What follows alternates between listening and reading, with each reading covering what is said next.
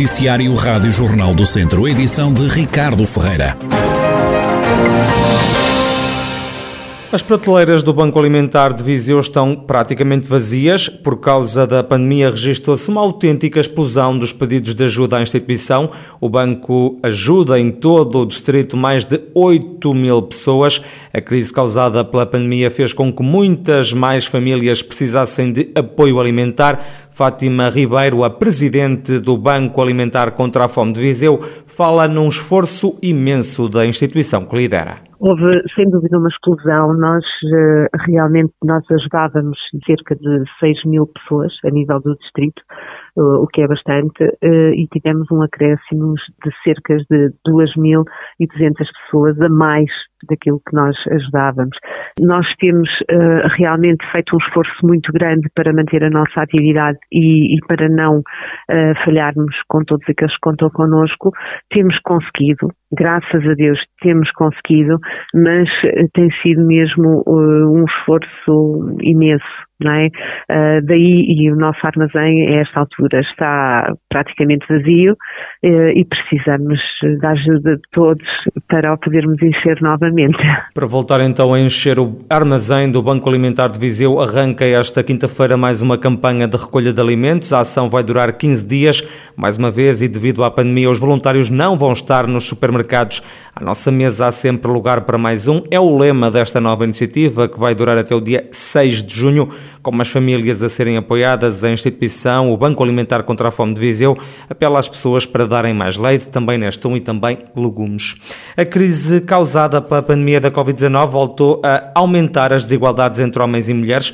O novo coronavírus voltou a fragilizar o papel do sexo feminino, afirmou esta manhã nas termas de São Pedro do Sul a Secretária de Estado para a Cidadania e Igualdade, Rosa Monteiro, durante o seminário Mais Mulheres Agricultoras em Territórios do Interior o desafio. Temos alertado para um conjunto de riscos de retrocesso da condição das mulheres na nossa sociedade e mesmo de retrocesso de alguns avanços que tínhamos uh, conquistado com muita dificuldade, uh, sempre numa lógica também progressiva, uh, mas resultados que tínhamos conquistado nesta, neste combate às estereotipias e às assimetrias naquilo que são os papéis sociais entre mulheres e homens e neste momento assistimos a riscos de, designadamente, de retradicionalização dos papéis de mulheres e homens. A crise pandémica tem tido consequências mais severas sobre grupos que eram já mais vulneráveis e agudiza indicadores que queríamos efetivamente e que temos vindo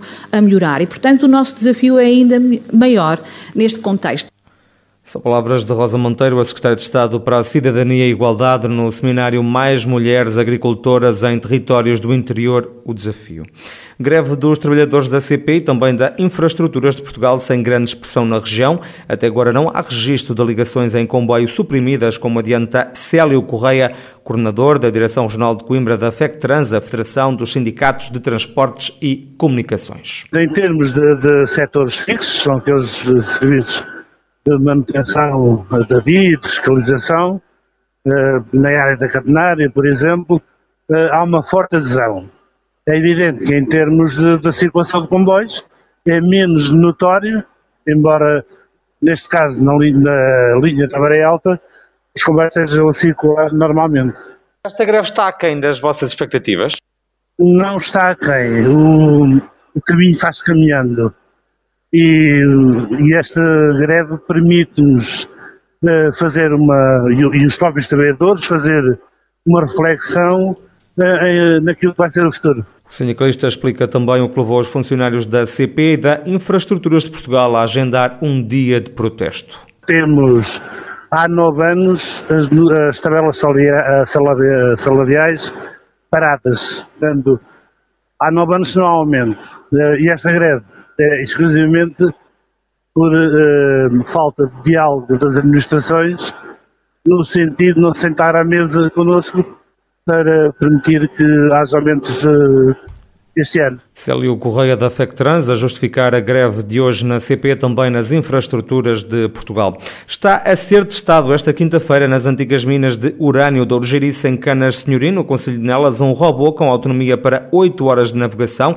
Este robô foi desenvolvido pelo Instituto de Engenharia de Sistemas e Computadores, Tecnologia e Ciência do Porto. O investigador Alfredo Martins explica para que serve esta tecnologia. A sua particularidade inovadora é que foi concebido para explorar minas e subterrâneas inundadas. A Europa tem mais de 30 mil minas neste momento paradas, abandonadas ou, ou desativadas e a maior parte dessas minas estão, estão, são inundadas por, por, pelo processo da evolução da natureza e pelo facto de deixarem de ter sido bombeadas. E este robô permite explorar esses espaços, túneis e galerias, em particular espaços bastante confinados, até grande profundidade, até cerca de mil metros de profundidade, e permite explorar essas instalações estas minas sob dois aspectos. Por um lado, permite verificar o estado das minas e, por outro, permite também fazer uma primeira análise, uma primeira exploração no sentido de identificar a existência de potenciais recursos minerais que possam, hoje em dia, ter algum interesse de exploração uh, no futuro.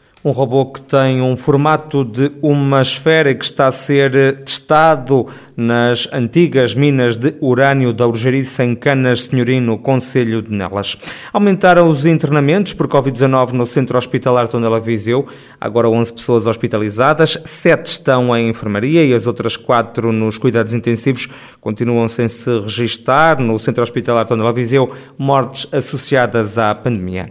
Os comerciantes e moradores junto à Rua do Comércio em Viseu queixam-se dos constantes cortes desta artéria que fica localizada no centro histórico da cidade. Só esta semana esta rua tem o trânsito proibido entre as 8 da manhã e as 6 da tarde por causa da demolição de um prédio. Quem vive e tem negócios nesta zona está farto da situação.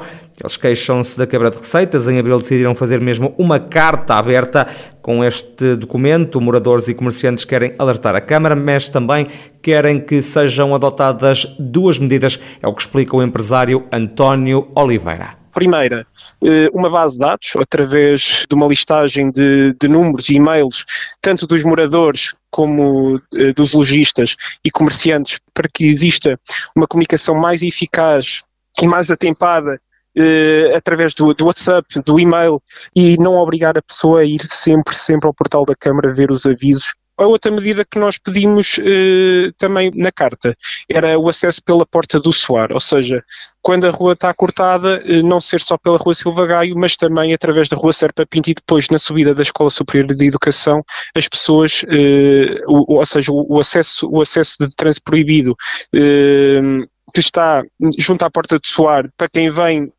da subida da Escola Superior de Educação seja acessível. Duas das exigências feitas por empresários e moradores da Rua do Comércio em Viseu, que foram apresentadas à Câmara Municipal, a Rádio Jornal do Centro aguarda uma resposta do município.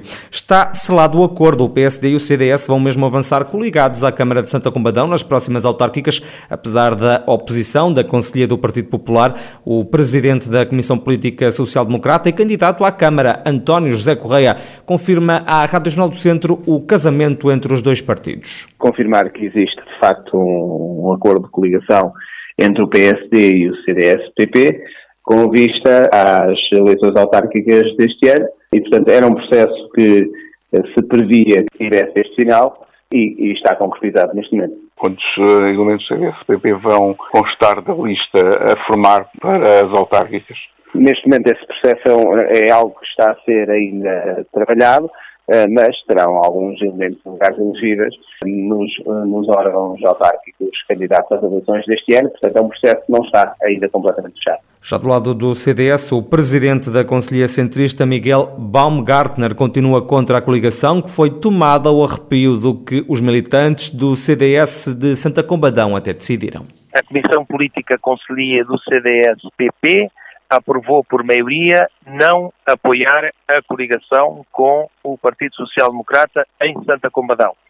A distrital do CDS e a nacional do PSD e a nacional do CDS decidiram avançar com esta coligação, de alguma forma indo contra aquilo que era e é a nossa, a nossa intenção. Uma coisa é certa, não é a Comissão Política Conselhia de Santa Comadão do CDS que participa nesta coligação, nem são as pessoas que ao longo de dois anos têm vindo a construir um projeto do CDS que participam nesta coligação. É uma coligação decidida por cima, Miguel Baumgartner, o presidente da Conselhia do CDS de Santa Combadão, acrescenta que com esta decisão, esta coligação entre PSD e CDS se afastou do dossiê das autárquicas no Conselho. E as aldeias de Panchorra, em Rezende e Nespereira, em Sinfãs, vão ter animação durante o verão. A iniciativa surge integrada no projeto Aldear, promovido pela CIM Tâmega e Souza. Em Panchorra e Nespereira estão previstas algumas atividades culturais e artísticas que pretendem também animar as aldeias nestes tempos de pandemia pandemia, é o que explica o secretário executivo da Comunidade Intermunicipal do Tameguei Souza, Telmo Pinto. Sendo um apoio do, do Fundo Social Europeu, a ideia é criarmos condições para que determinadas populações, determinados grupos uh, sociais que possam uh, ser trabalhados e possam ter aqui uma, uma determinada afirmação de determinados contextos, valorizando o seu saber e dando-lhes a conhecer outros, outras realidades uh, culturais. De, de, aldeias, com os grupos sociais, com as, as associações que existem e com o conhecimento de cada um, e ter aqui boas, boas, boas empresas que, que normalmente vão interagir com eles e criarem alguma afirmação cultural, sabendo nós que, que estamos num tempo difícil, não é? O Aldear vai para a rua entre os dias 5 de julho e 7 de agosto, durante as tardes dos fins de semana. Telmo Pinto, secretário executivo da CIM do Tâmega e Souza, convida os habitantes destas 11 localidades onde o projeto vai decorrer a participarem nos eventos que vão ser agendados.